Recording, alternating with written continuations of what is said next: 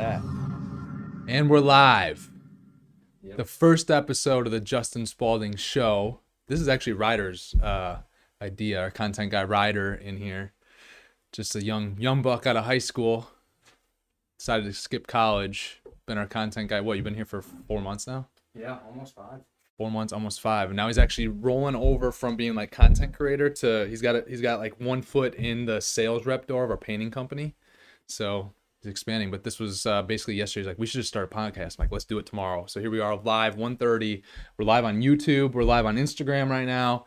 We're gonna be uh, these will be these will be put out on YouTube as well. We'll keep them up on YouTube, right? Yep. So basically, this Yep. this will be up like tomorrow. Will be up right away. Yep, it'll stay up right after this is done. All right, I'm a newbie, so this will stay up. This will stay up right when it's done. So if you can't stay with us the whole time, that's fine. You'll be able to come later. I've got like an hour to crank out questions. I sent out um, uh, yesterday on different platforms. I I asked people to submit questions on real estate, money, entrepreneurship, business. Um, whether it's real estate or not, like it can be something else. We got a painting company we're doing over here now, so we got like all different types of questions that we want to be able to get into, all the different types, of, all different types of topics. Um, if you are joining for the first time, you don't know who I am. I'm Justin Spaulding uh, from Wisconsin, so we're up here where it's a little bit colder than it is like down in Florida. If you're joining us from Florida or Texas, but um, we've been uh, buying some real estate up here since about 2013. Um, I graduated college in 2012. I played college football throughout college. Got super interested in real estate. Started reading anything I could get my hands on.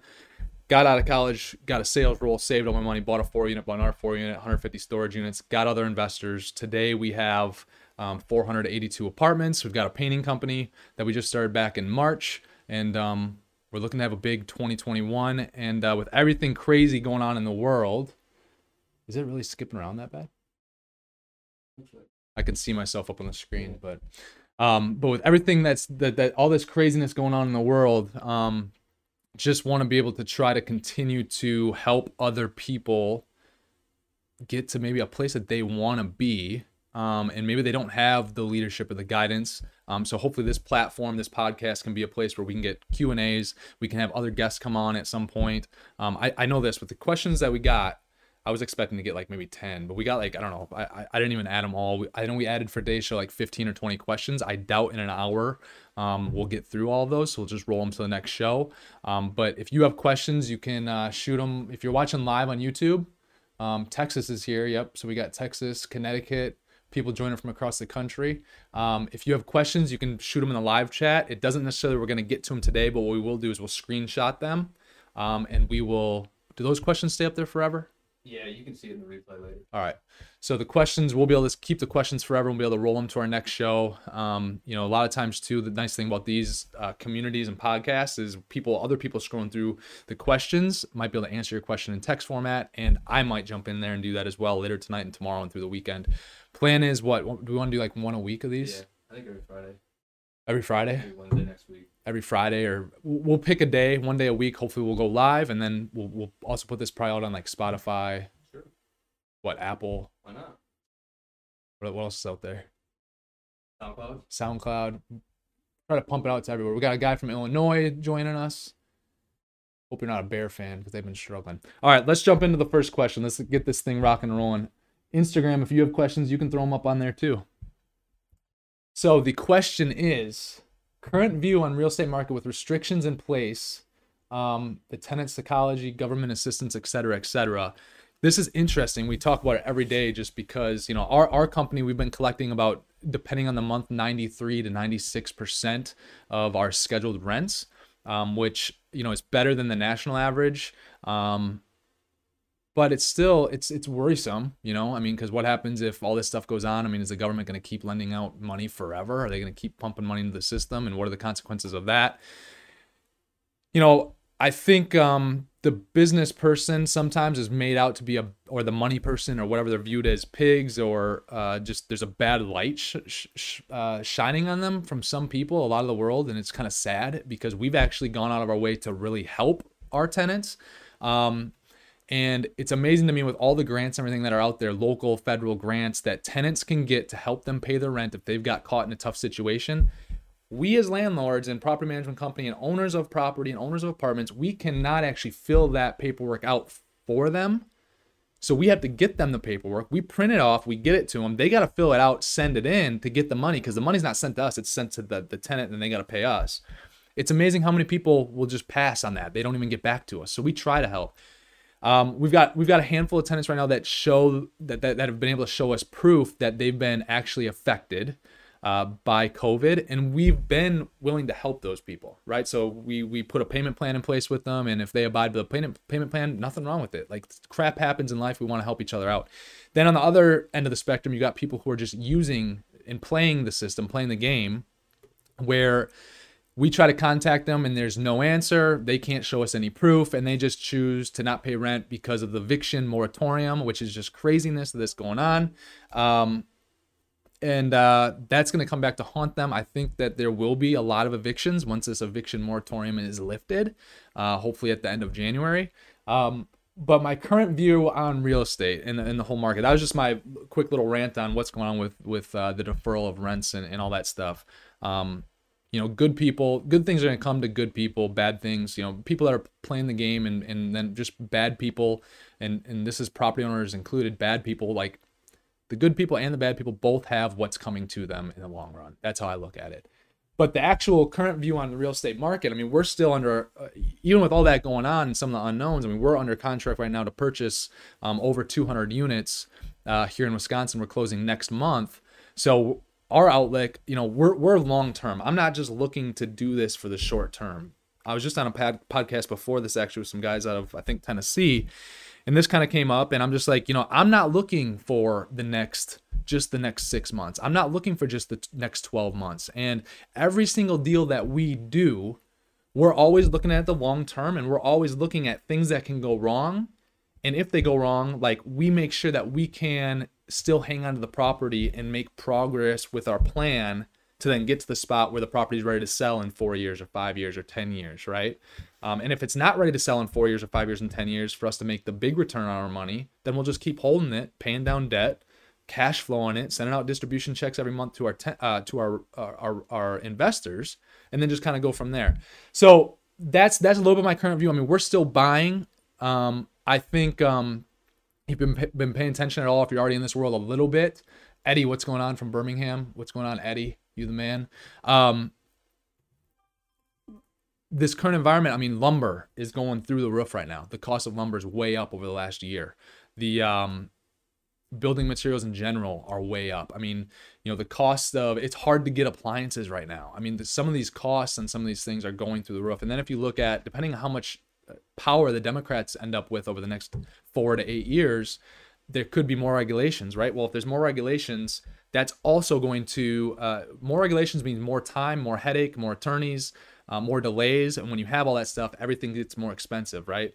So if the right Democrats get in charge, I think um, new development will only be more expensive to build.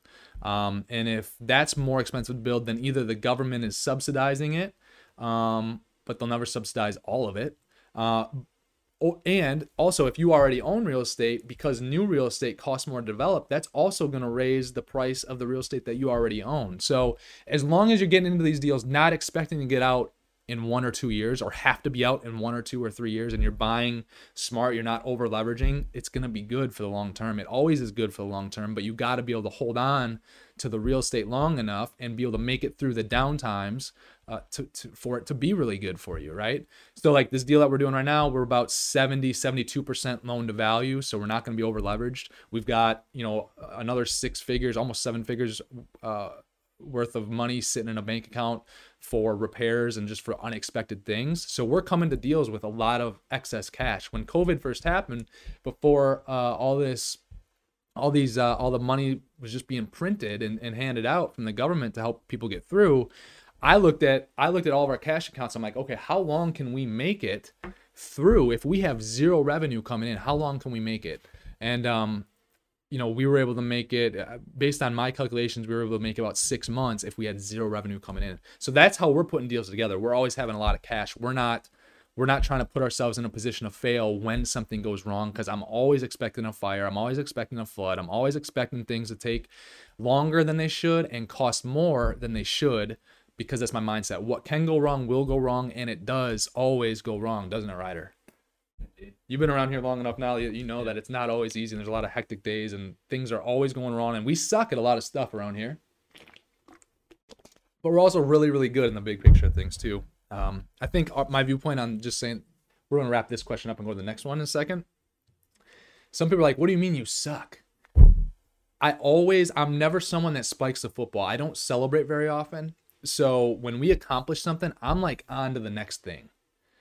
And um, when you're always on to the next thing, and when you're always all about growth, uh, nothing is ever really good enough for you in your eyes. Things can always be better, right? So um, that's that question. Let's roll on to question number two. Well, How much time did that take right there? 15 minutes. 15 minutes in and we're one question in. Awesome.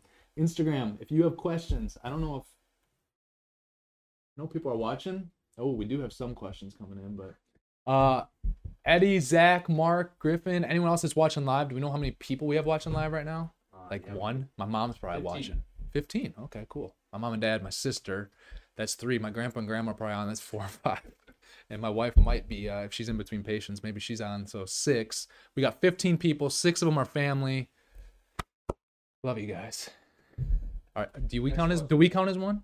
Huh? Do we count as one? A viewer? Like what, Yeah. what you're doing? Oh, and we count as one. Yeah. So we got eight viewers right now. It's all family and it's us. So 50%. All right, awesome. Touching upon taxes as best practices. I know you're not a CPA. Um, so just in general, um, high level, right?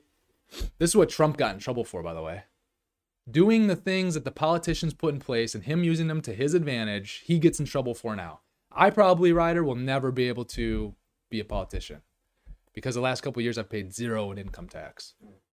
And they're going to be like, this, uh, da, da, da, he's a thief. No, like you play by the rules, right? So, how I view taxes and how we treat our business, right? The name of the game in business is to be as profitable as possible, to keep, right? To make a lot of money, but not only to make a lot of money, but to keep what you earn, right? And while keeping what you earn and what you make, part of it is being able to be smart and have a team that helps you look at what you should do for uh, taxes. So, throughout the year, um, we're obviously very diligent with what we're doing around here with our income statements and balance sheets, and we're always reconciling everything every month. And you know, we're on top of all that stuff. It's very, very, um, it's very noted, I guess you could say. It's very detailed. It's docu. It's very documented. Uh, every transaction that we have, every rent payment, every uh, interest payment, every payment for a new appliance, every bucket of paint that we buy, it's all accounted for here in our books. The reason for that is because if you keep track of your expenses in a business, you're able to write them off, right? That money is going out. And as that money goes out, it's helping you run your business and build your business. And for that, the government allows you to deduct that money from your taxable income, right? So what we do is we're very diligent. So starting January, what I recommend is you get on top of your shit. Like you get on top of your stuff um, and become organized when it comes to your money. Know how much money you have coming in, know how much money you have coming out. If you do not have an LLC set up, set up an LLC and start finding a side business that you can start with. Direct sales is a great one and start selling a hundred to five hundred dollars a month of product, which is easy to do.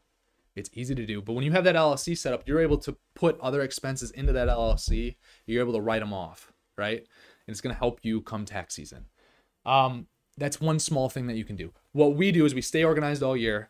Around September to um, mid October, what we start to do is we start to look at the entire year and we're going to project out the rest of the year. So if we're we're going to meet with our accountants, let's say at the end of October, what we're going to do is we're going to uh, go through uh, January through September. We're going to make assumptions for October through December on what our final year end numbers are going to look like.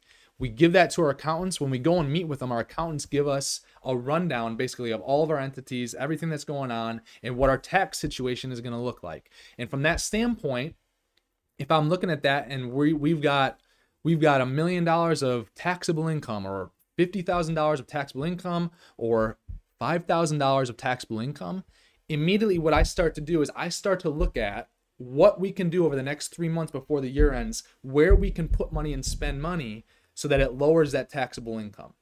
So this year, for example, I can't remember the, the the amounts right off my the top of my head, but we had a number that we were gonna have to pay in for taxes.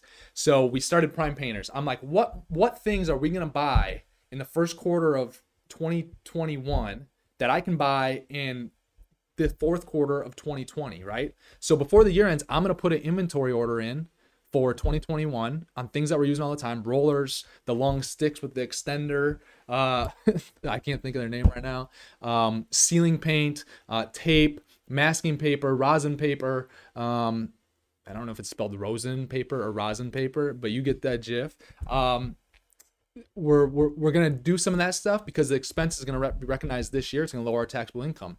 I'm looking at uh, i got pricing on billboards and I'm going to pay part of that up front so it falls into this year because we're going to write it off. We bought a truck for Prime Painters. We're going to write the entire $30,000 off. I've got it to a point where if we weren't doing this tax planning, if we were not doing the tax planning, I would have gotten to the end of the year and be like, "Oh shit, I still have I still have this that I'm going to have to pay out in taxes." But because I'm ahead of the game, I know about how much I can spend that I'm going to spend on business on my business anyways to help it grow but then it's going to also lower my taxable income, right? Now, also being in real estate, you're also highly favored and pretty blessed, like Donald Trump was, right? So, as a full time real estate person, you can write off all your passive losses from real estate investing and all that stuff against all of your income, your salaries, and all that stuff. You can't do that if you're not a full time real estate person. Um, so, there's a benefit to being a full time real estate person as well real estate benefits in so many different ways. It's just unbelievable. Um, but the really my my my tax advice is you gotta you can't do any of the things that will save you on taxes if you don't have a business or an LLC set up. That doesn't mean like once again just set up an LLC, get started. Um, so if you don't have an LLC or a business set up, you can't do anything to help yourself really. If you're not organized, throughout the year and on top of reconciling your accounts and what money you have going in and what money you have co- what money you have coming in and what money you have going out and what and going out what categories those are for you're really not going to be able to do anything at the end of the year to save on your taxes. So the first two practical steps are get organized and start a business. And a business doesn't have to be a full-time thing. Start it open up an llc those are your first two steps. Right there practical uh, and then you just take it from there.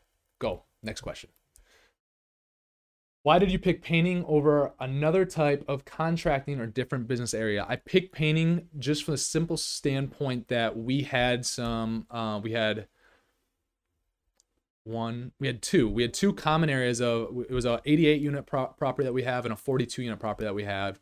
And we were going to paint the common areas. So all the hallways, the laundry rooms, you know, stuff like that, right? The, the stairwells, all the common areas, the entryways. Uh, we still recording? You doing all right? Yeah. Okay. Um, and so we were getting bids for those and i was seeing the bids and i'm like oh my god like this is this is crazy how much it's costing. Because i'm like I'm, i got an idea i'm not an idiot right? I'm not the smartest person on the planet but i'm also not an idiot. And like i'm looking at how big of a space it was and the bids that we were getting were just outrageous. And i'm like we need to just start a painting company and so the, what I did was I thought about okay, if I just use the projects that we have lined up right now to start to start the painting company, I can hire two painters. They can work on those projects. It'll take them a little while to get it completed. I know that by the time they're complete in a week or two weeks, three weeks, I know that I can have other jobs lined up if I just start advertising. You know how I know that? Because when we send out bids right now for roofing, for HVAC, for painting, for carpeting, for LVP, for whatever it might be, cabinets, it takes forever for someone to get back to us.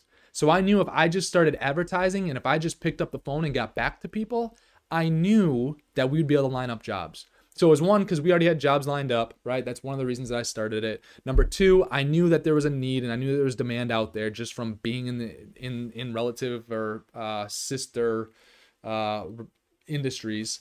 Um, and then number three, I picked painting because like if I start a snow removal business, I gotta buy X amount of trucks and plows, whatever. If I start a roofing company, there's I just felt there was more overhead there and there was a lot more risk, whatever. Um, with painting, I mean, I hired the two painters. I opened a new LLC.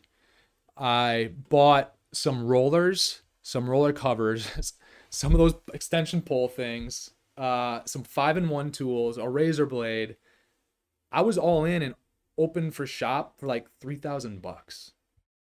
So like what and, and that was paid for and covered already with the two projects I already had, let alone what was coming after that.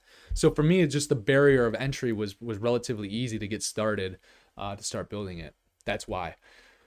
So, quick, quick little advertisement here. If, if you are not familiar with me, uh, but I, I, I did write a book. If you haven't heard, I did write a book. Go to Justin just uh, go to justinspaulding.com. www.justinspaulding.com. Uh, pick up the book. It's awesome. We've been getting great feedback on it. Go check it out. Would love to hear your feedback on it if you've already read it. Next question. How many how many people we have live now? We dropping? Thirteen. 13. All right. All right. So 60% is family and us here in this room. Hey, Justin, I just wanted to message and ask you what books led you to the point you're at right now. I'm currently 17 and hope to get into real estate soon. And what better place to start than books? I make this argument all the time. I got to get a swig of water because thirsty.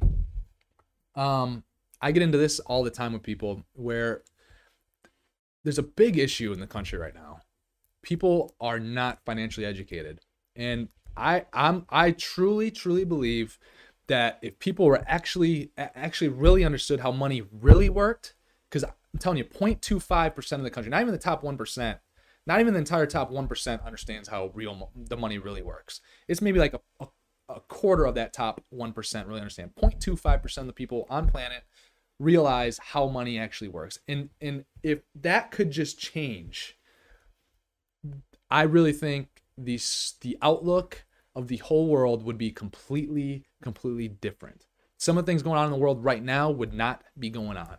Um, and it just is amazing to me because everyone can find every excuse in the book why they don't have $250 to go out and buy a handful of books that will teach them everything, almost everything that they need to know. Now they just got to go practice it. But they're willing to go to school and spend $30,000 a year and spend money on an education, which for 80% of the people that go to school is a complete waste. Once again, if you're going to be a veterinarian or a dentist or a doctor or an attorney, I get it. You got to go, right? And you need to go, and it's important. It's a good investment. If you have no freaking idea what you want to do on this earth and you're just going to go to school and you think that's going to solve your problems, you have that you're not I can tell you right now you're not wise with your money and it's just not a good decision. So, what books would I recommend to get uh, started with to, to, to, to, the point that I'm at right now where I understand money? Um, I would read Rich Dad Poor Dad. That's number one. Um, and Rich Dad Poor Dad really gets you to understand what a real asset is. An asset is not the car you drive. Um, an asset is something that pays you every single month. And I'm not talking about it builds equity and that's it. I'm talking about it writes you a check every single month. You have money coming into your actual bank account that you could take out the next day. Money coming into your actual bank account every single month. That's a true asset. And that book really gets you thinking, gets you to understand uh, why building your balance sheet with cash flow producing assets, why and how powerful it is. And it starts to show you how. It gets you thinking, right? Um, so that's number one. Number two, Richest Man in Babylon is a great one. Uh, once again, it just talks about building wealth and building cash flow producing income. Um, it talks about buying assets and investing. Um, and, and it's really, it's different than Rich Dad Poor Dad because it's more of, it's not like real life examples. It's more of a story. So it's like a fictional slash half real story, but it, it, it goes through this guy's life and, and just talks about the wise decisions that he made, and it just really opened my mind. I was like, wow, this stuff, stuff's awesome. So Rich Dad Poor Dad's number one, uh, Richest Man in Babylon's number two. Um, and by the way, any given day, I might name a couple different books just because there's so many great ones out there. Think and Grow Rich uh, by Napoleon Hill is another really good one. Um, Grant Cardone, the 10x rule is a really good one. My book, The Sure Thing, I promise you, is a really good one that you can get at www.justinspaulding.com. Um, that's a really good one that will that has shown my whole journey. Um, Art of the Deal by Donald Trump. Um, billionaire invest. Bi- what's it called? There's another one by Donald Trump that's called uh, uh, Billionaire Lessons for the Small Time Investor. Billionaire Lessons for the Small Time Investor by Donald Trump and his attorney. That one is really good. Um, those are some really good ones right there to get you started. And if you want to start with one, I would start with Rich Dad Poor Dad. I always say that just because that's the one I started with. and that'll open up your mind. Now, these books, too, what I would always do, I would always read them like once every 12 to 18 months. Because as you read them, the next most important thing, Dennis, is to be able to implement and use what you're learning, not just to soak in all this knowledge and not do anything with it, right? So as you read the books, you start to do what the books are telling you to do. And then you read the books again six months later, 12 months later, while you're starting to do, and other things in the books start to make really a lot more sense. Other things that maybe were over your head at first, that's okay, that's gonna happen. But things that were over your head at first, they'll they'll start to make sense with time. All right. Uh, so Dennis, that's what I recommend go pick up some of those books. I'm telling you right now, $250 worth of books, and they can be used books. So you can probably buy Rich Dad Poor Dad for like eight bucks. I don't know. You can probably buy Rich. Actually, Richest Man. New You got a new one? for like nine. Nine bucks. Ryder Ryder took my advice, went to Amazon.com, got Rich Dad Poor Dad for nine dollars. That was a new one, by the way. He said. You didn't have all these crusty pages. You had brand new crisp pages. Talk about using your personality strengths and hiring out your weaknesses. Uh, so it's also it's it's about hiring out your weaknesses, but also then things that you have become not too good. You're never when you own a business, you're never too good to do certain things, but things that are not best use of your time. So it's not best use of my time right now to go out and do the sales rep stuff that we're doing for Prime Painters. That's why Ryder's doing it. And you can make a great living there. You can make 75, 100, 200,000 dollars a year being a sales rep but it's not best use of my time with what we're doing with all the real estate stuff, right? So it's it's it's weaknesses, but it's also best use of your time. Now that being said, I also there was a time this year I crank, I've cranked out 150 estimates this year, and I got a damn good closing ratio, right? I don't know if you're gonna be able to beat I it. can beat it. Uh, so so yeah, I, because I wasn't too good, but it also it wasn't worth my time to continue doing that. That's why I had to fill the role, right? I had to fill the spots. So um, a little bit more on this topic, right? It's it's also not just strengths and hiring out weaknesses. It's also having the capital to do so. So when I was first starting in the resources, capital and resources to do so. So when I was first starting this whole thing, it was always like, okay, what comes first? All the assets and the businesses or the people? Like I grassrooted this thing, like bootstrapped it from the grassroots. And my phone is driving me nuts. I gotta turn this. I gotta turn this on vibrate.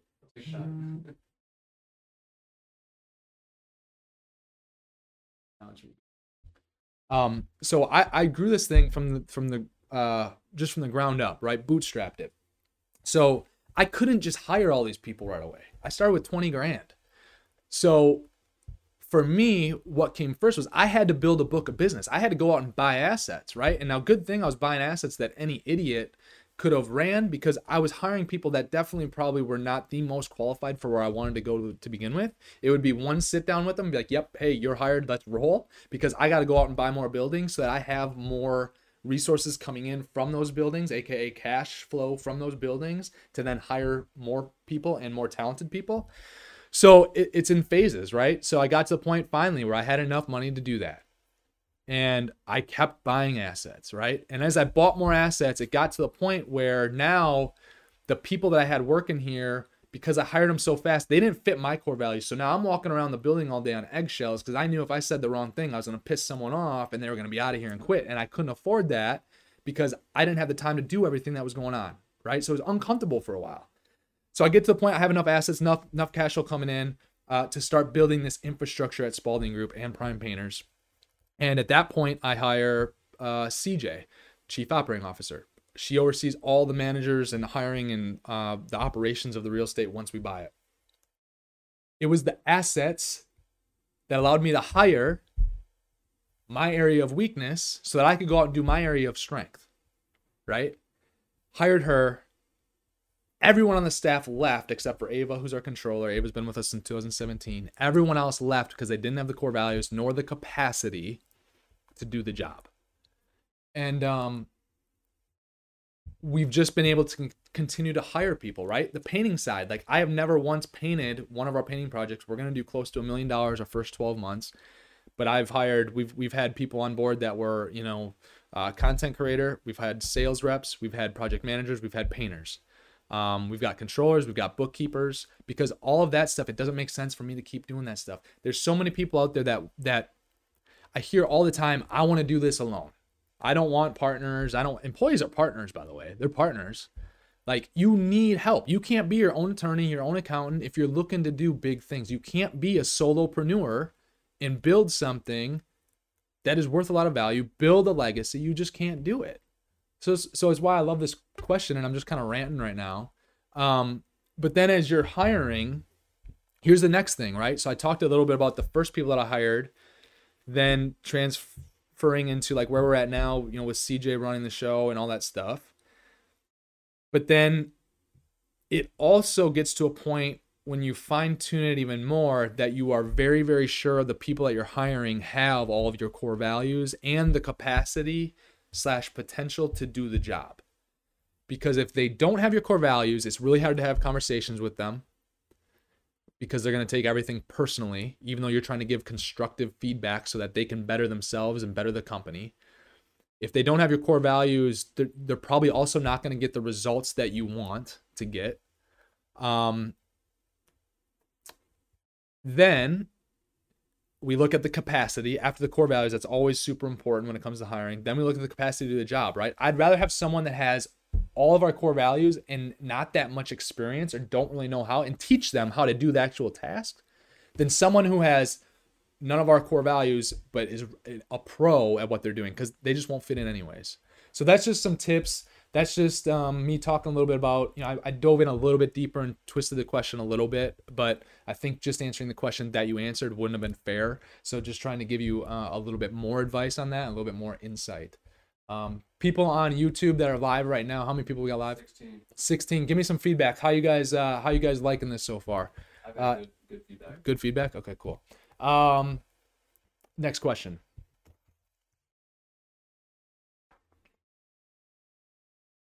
How many property managers do you have for entire portfolio? So a good rule of thumb is for every 100 units, we have one maintenance tech and uh, one property manager. So our 200 unit building, we've got a property manager, we've got a leasing uh, specialist, and then we've got two maintenance techs. So we've got four full-time staff out at our 200 unit property. Um, now that that being said, sometimes I know we've hired seasonal help out there for maintenance techs and stuff like that, so we've been at four and a half. But that's a good rule of thumb of where you want to be. Um, you know, the, by uh, January 2021, so a month from now, we'll be at 700 units, um, and you know that's where we're going to hire a regional manager as well um, to get some of the stuff off CJ's plate, our chief operating officer, because it's it's a lot right now. Um, so that's how many managers we have. That's a pretty simple question. How did you make the decision to start your investment fund and how did you scale it? I made the decision because, so in Rich Dad Poor Dad, talking about books, going back to the earlier question, Rich Dad Poor Dad, Poor Dad, it talks about using other people's money, OPM, other people's money, and how that can build wealth. And so we bought the four unit, we bought the second four unit, and we had a lot of success there. It came time to buy um, the storage units. And at that point in time, we were able to raise $60,000 and that's all we needed to raise to close a million dollar deal. I don't need to go into all those details right now. We raised $60,000. All that came from an outside investor. I had zero money in the deal, but I still owned 72% of the deal. That deal built a lot of wealth for me, obviously, right? So that right there, that decision to be able to do that, and, and in return, obviously for that sixty thousand dollars, that investor is super thrilled. She's gone on to invest in us with us in four other deals, I think, because we've been able to do some awesome things with her money, and she's getting cash flow every month. Um, so it's never just about me and the benefits that it does for me, but there's some huge benefits in private equity and having investment funds because we're getting we get a quarter percent management fee on the capital that's invested. So if we've got twenty million dollars of capital annually, that's what's what's one percent of twenty million? That's two hundred thousand. So it's fifty thousand. We're very light on our asset management fee um, for the standpoint of I want to attract investors. I want to get paid for performance, not just managing people's money. So we get a quarter percent on the total capital that is um, invested with us. And then how it works is all the capital, my money in these deals is treated just like all of our other investors' money. And all the money gets a 6% preferred return. But then with the cash that's left above and beyond that, it's a 70 30 split 70% back to the investors and 30% back to our investment fund.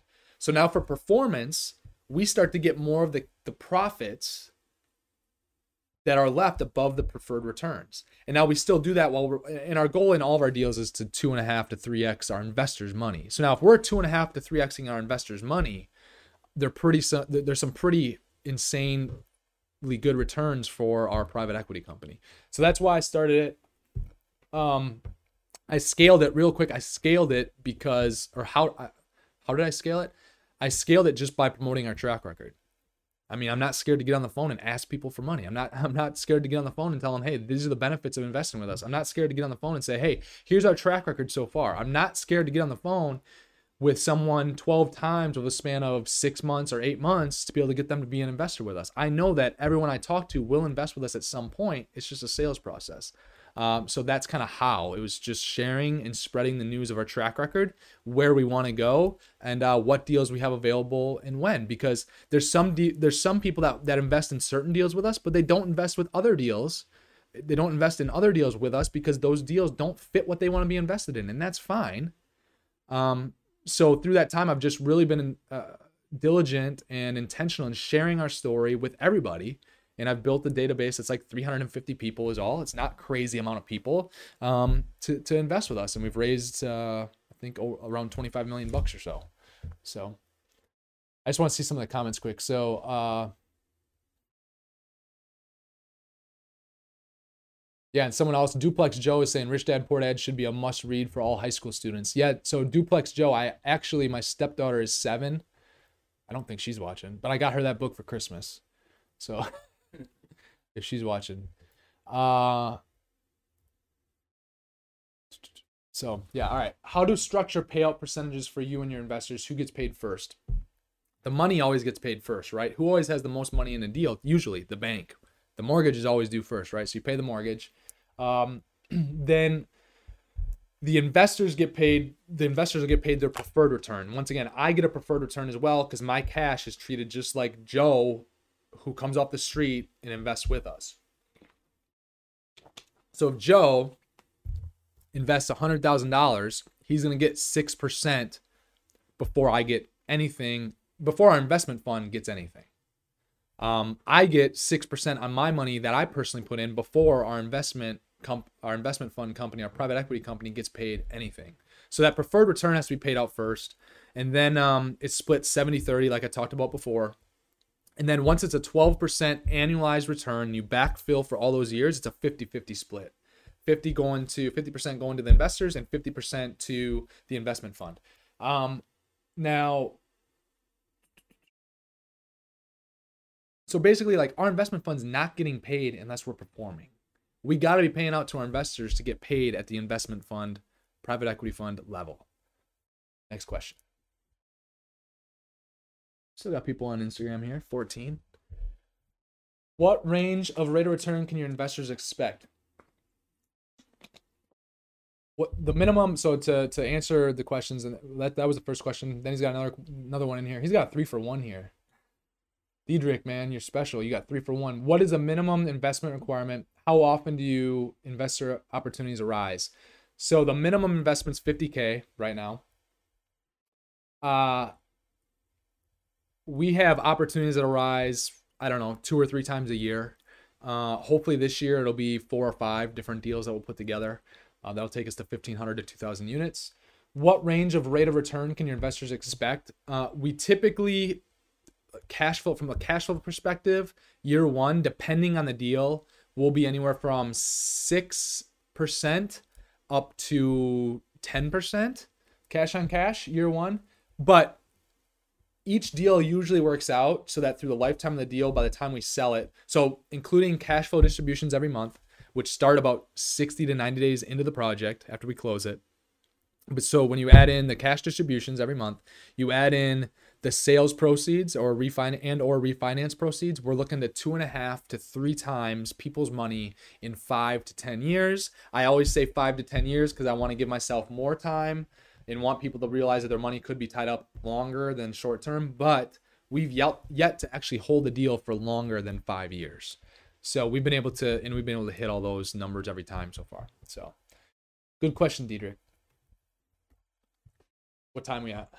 Uh, two fifteen. 45 minutes in. What question number is this? Do we know? Yeah. Question number 10. We're cranking our way right through. How do we contact, how do I contact property owners when interested in buying their property? Well, if we're just going straight to the source and we're trying to get a hold of the uh, property owners, it's just about networking. But that's a pretty cliche and boring answer. So if you're not well networked yet, start networking because right now a lot of it just comes through networking. How many times can I say the word networking? Uh, but now here's a, here's the better answer, and this is how I really got started. And and actually, this is what I still do today. I've got a property database. I mean, I drive, I walk, I run the streets, I take down addresses of buildings that I think fit what we're looking to do. I write down the addresses. I add it to the Excel document that I have. And what I do then is I um I will I'll go and find the tax parcel information.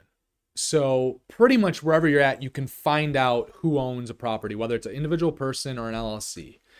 So if I go to the tax, the the uh, county website, I can find the tax re- records. I can find that parcel by searching by the address. I then click on that parcel, click on that address, and up pops the owner. Now, when the owner comes up, it'll be an individual person. If it's an individual person right there, I then go to White Pages. I pay $5 a month for whitepages.com. I search that person and I just, there's like usually six numbers listed for each person. I just start calling it. I just start calling them.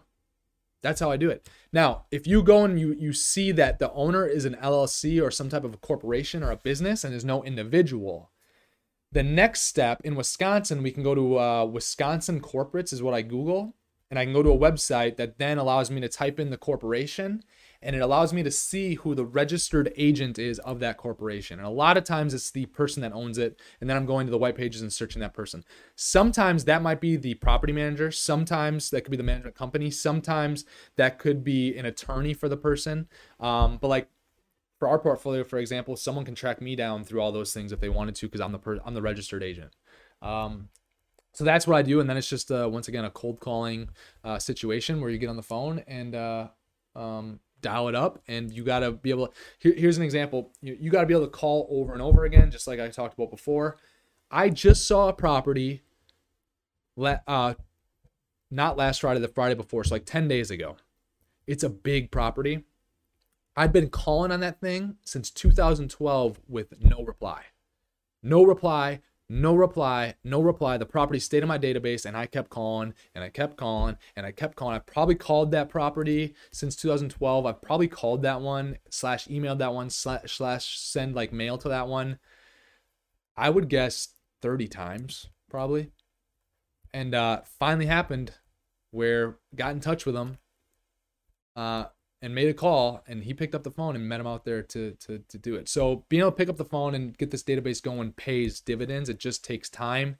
And uh, once again, this world is so short sighted and everyone wants something right now that it's like they can't be patient and work hard for it. So just work hard, put your head down and start making calls. Next question. Passive income tips while in college. Um, this whole passive thing is really tricky because I do say passive income, but really what it needs to be is get your money working for you because even your money working for you is not completely passive. You got to still watch it and pay attention. My investors still pay attention to the money they give me.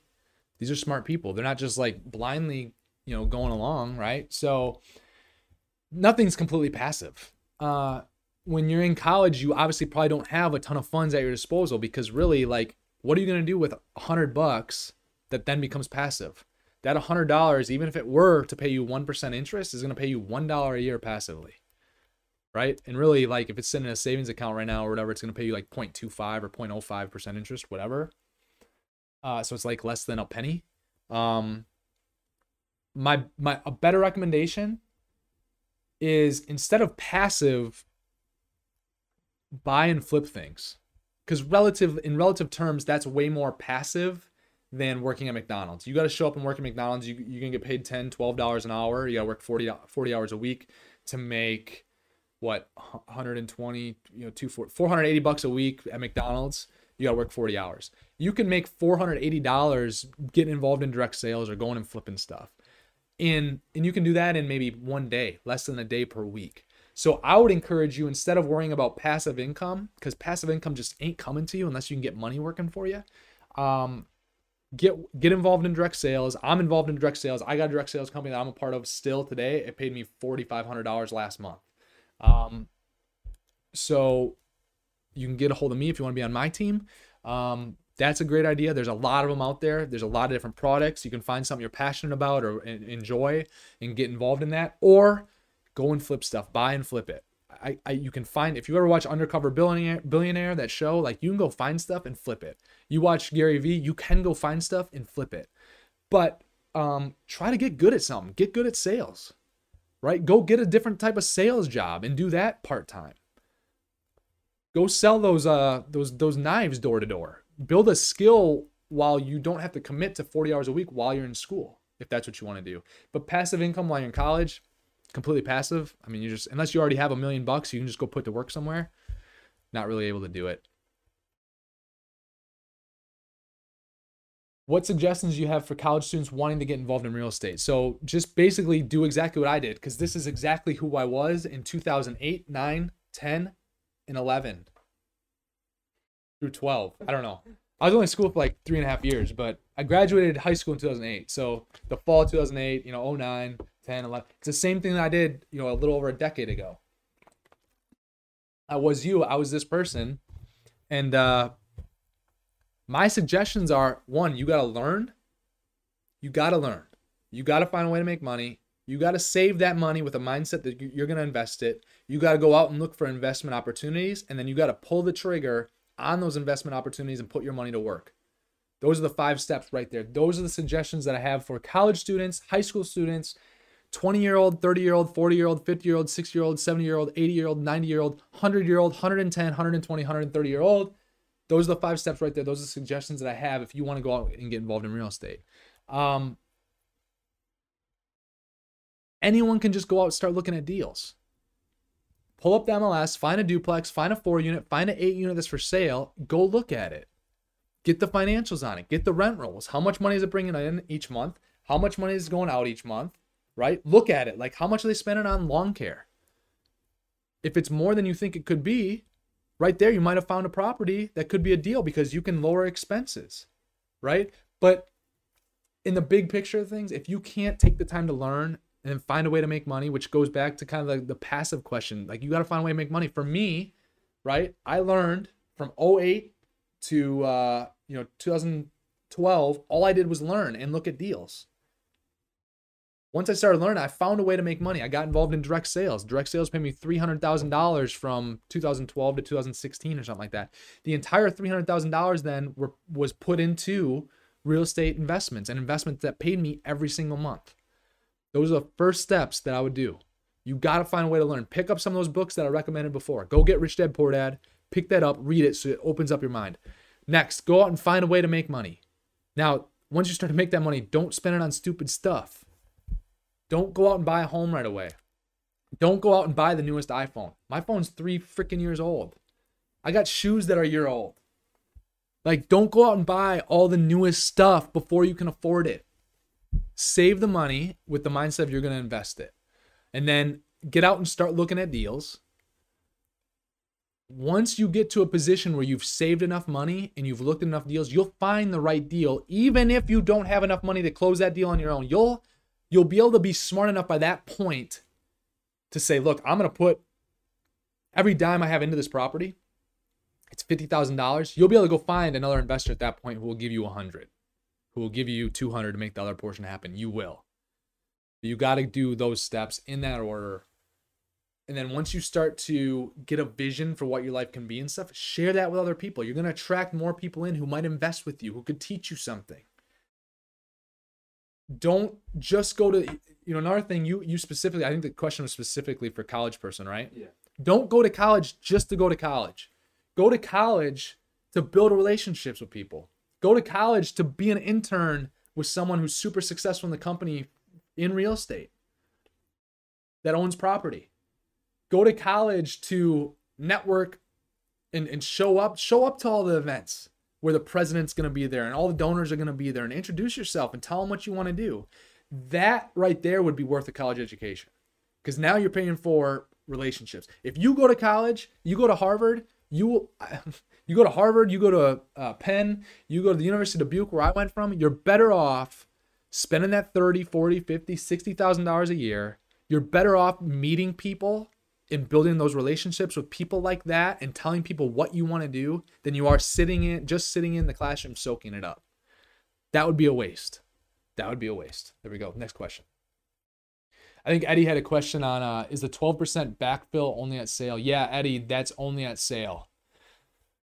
Typically, I mean, you can start in our documents, my documents, I can start to do that sooner if I want to and if the property is uh, um, profitable enough. But right now, we haven't got to that point yet, so it's it'll be at sale. Uh, saving tips. Don't buy the newest iPhone. Don't buy the newest pair of shoes. Don't have 46 pairs of shoes. Don't buy the newest car. For the longest time, I was I, I probably could have afforded a car that was I don't fifteen hundred bucks a month, and I was spending two hundred and twenty dollars a month with insurance and my payments on my car. For the longest time, I was renting an apartment for 800 to nine hundred and fifty dollars a month when I could have had a, a a mortgage for six thousand dollars a month, five thousand dollars a month, eight thousand dollars a month, whatever it might be. The place that you live is not an investment. It's not paying you every single month. I don't care what anyone says. It's not paying you every single month. It is not an investment. If that's the first thing that you do, it's just gonna slow you down. In 99% of the cases, there's gonna be the 1% that can prove me wrong, and I know how you can prove me wrong and all that stuff. Uh, as you make more money, you're my as I made more money when I went from my first year out of college, I think I made Ryder like uh, 11 grand or something like that, 12 grand. As I started to make more money, my expenses did not go up. When my income, when I got my car and I was paying the 220 or whatever it was, it was between 200 and 250 a month. Uh when I was making $2500 a month and when I went up to $6,000 a month, my car payment stayed the same how many pairs of shoes I had stayed the same.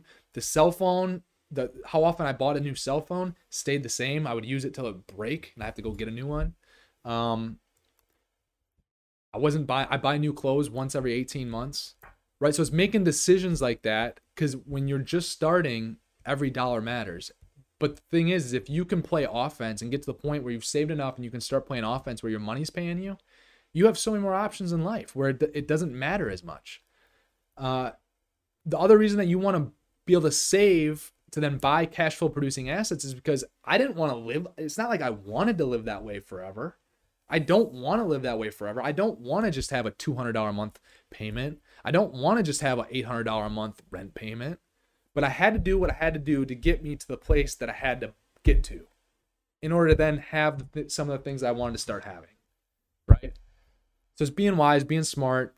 Don't care what I like you know how many people like right now my collar is probably looking pretty fine right roger roger god damn it ryder it's looking pretty fine right now but i don't mean sometimes i'll be on here i'll do this dude fix your collar my collar be crooked it's the last thing that i'm worried about i've never been in a business meeting the guys that write me a five and a half million dollar check on a property could care less what my collar looks like they could care less if it's like this if it's like this if it's all crinkly they do not care as long as i can perform and do what i say i'm going to do they don't care what I'm wearing. When I've met with them, I've never had a suit and tie on. They've never actually had a suit and tie on. A regular little polo and shorts they came and showed up one day. And these guys are like uber well like some of the, some of the things in this world just blow my mind and it goes back to how money really works and who money really flows to. Saving tips. That was it. You got anything you want to chime in at all or what? No, I'm good. How many people we got live over there? I think we reached up to 20 at one point. We got 15 now. Damn. Hi, mom. Hi, dad. What does my personal daily schedule look like? So Ryder knows this just being around me a little bit. A lot of it's in office, on phone call, like on the computer, answering emails, getting out, looking at deals, right? Um, my calendar is actually uh ebbs and flows. Like I I can I can come and go. I don't it's rare that my calendar is just completely like rock solid booked. it doesn't mean I don't have activities to fill, right? I got I have time slots filled with things I need to get done, but when something more important comes up, I have no care in the world to switch things around and and move them. I like to be able to be fluid. So when big things do come up, I can show up, right? Um, so that's that's kind of you know when I, when I personal daily schedule, what I'll say, you know, going in a little bit more detail. I mean, I wake up from it can be anywhere between 5 and 7:30 a.m. depending on the day. Usually in the week I'm up between 5 and 6:20 a.m. Um, you know, usually go to bed. I mean, my wife's a freaking night out, night owl, so I usually go to bed. She's usually up a little bit later than me, but I usually go to bed between 10:30 and uh, 11:40. Um, and then on the weekends, you know, there's some weekends, I would say one out of 14 days, sleep in until like nine on a weekend. Um, but other than that, I'm, I'm usually up and at 'em. Um, go to bed semi late, but I get enough, I get enough rest. When I need a nap on a weekend, like I take a nap. I sleep when I need to sleep. Uh, what else? My daily schedule. Um, been inconsistent lately with my workouts. Usually I like to, uh, previously past, in my past, I would work out in the morning. Um, typically, my workout schedule lately has actually been better, where I've worked out on the weekends and then used the the back end and the front end the weeks to get my other workouts in, versus doing it in the middle of the week for some reason. Like, it just doesn't work for me. So, um, so that's what that looks like. But the rest is just, I mean, it's meetings, it's phone calls, it's the most important thing. Like everyone's worried about their schedule being too busy, or they're saying they're too busy. Well, no, it's just you're. It's not important enough. That's fine. Just say it's not important enough. You're not too busy. You're never too busy. Like you can be two places at once if you have to be, right? If you overbook yourself, you're in a good position. It's okay. Take the most important thing, roll with it, push back and delay the things that aren't more. I had I had two things today that I had to say, hey guys, I got to cancel this. I got to move it to tomorrow or a different day because it fell down the the radar or the list of importance. Uh, I want to knock out the big things, the important things, the hard things. I want to be able to knock those things out now right? And a lot of times, like even if my schedule is double booked, I can still get both of them done. But it's a mindset thing. All right. 230 last question. Ooh, 230. We timed out pretty good. Yeah. Want to be on here for an hour and on here for an hour? Kevin Albright. Do you know Kevin? Uh-huh. I think he's I'm 99% sure Kevin's from Milton. I just can't see his picture right now because I know his I know his face when I see him. Um, and I think that's Kevin. But Kevin, yeah, Kevin's from Milton for sure. Look him up. Uh that he plays in the alumni basketball tournament. I always see him there. Oh, really? Yeah. I might then. Uh, his real estate question right now is regards to condos. How to analyze financial health of a condo association before purchasing. Kevin, I threw you on here because um, I like you, man. And uh, but I don't have the best answer for you, and I'm not gonna just sit here and act like I do. I don't deal much with condos. Um, I've never even looked at a condo deal. The things that I would look at is just once again you have the income and expenses. What are they? Who who are they going to? What what what's it entail? What services are you getting for those expenses? Uh, can rents and, and the value of the properties be be boosted? And if so, at what cost or at what investment? And is, is it worth it? Um, as far as looking at like the financial health of a condo association, I don't I don't know because I don't. It's not what I do. I don't know, but I can tell you this: always the asset comes first. What conditions the asset in? how much is it going to take to get it to where it needs to be to be able to perform for you. Um, so I, I know I'm not a lot of help for you there, but thank you for your question. So what? That that's the last question. That's it. All right, cool. Um, yeah, for sure. Duplex Joe, no doubt about it. Delayed gratification is like the eighth wonder of the world. And thank you. Those are solid saving tips. I know because they work. The stuff that I'm giving you guys on the podcast and on Instagram and Instagram, Facebook, like the things that I talk about, it might seem repetitive or whatever, but it's because it's what I'm actually doing every single day. It's what I've done since 2009. It's what I've done. Actually, a lot of this stuff too, even applied to like sports in a way. So I've been doing this like my whole life. I'm not, and if I don't know a question, I'm not just gonna make some shit up and like act like I do. I don't know. If I don't, if I don't know, I'm gonna tell you I don't know, and I can tell you my thoughts and what I think, uh, and I can probably be pretty close with an assumption and a guess. But I'm not gonna tell you something if I don't know it. So appreciate you guys hopping in to the first show. What are we calling our show? The, the Justin, Justin, the Justin Spaulding Show. Appreciate you guys tuning into the first episode of the Justin Spaulding Show.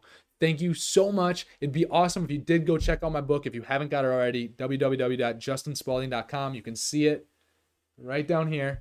Um, go check it out. Go pick it up.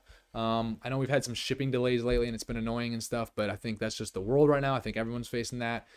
You'll love the book. It's my entire basically story from, you know, I share parts of it from growing up, but then mainly from, um, you know, starting with nothing and just learning and not knowing anything about real estate. I talk about that and how I got to gain knowledge. I talk about my whole process, how I got my first property and how I saved, um, how I did some of these bigger deals, how I set up our fund, our private equity fund, um, and took on other investors, how I got those investors. I go into depth on every single deal that we did using the numbers and everything. So if you haven't got the book, yeah, Eddie, I know Eddie's a great uh, he's been a, a, great supporter over the years. Uh, he enjoyed the book, um, but yeah, would love would love for you guys to get the book. I know it'll help you. Would love to hear what you think about the book, and uh, if you could subscribe to uh, my YouTube page, that'd be awesome. That that's where we're gonna do this live every week. Yes, the recording will still be up there, but if you could subscribe, if you could share, anyone looking to get you know more knowledge on money, on business, all types of business on money, cash flow business, investing, um, capital expenditures in a business, uh, whatever it might be. Uh, we want to be able to be a resource for those people. So if you could share it with those people that, that would be uh, impacted and would enjoy this,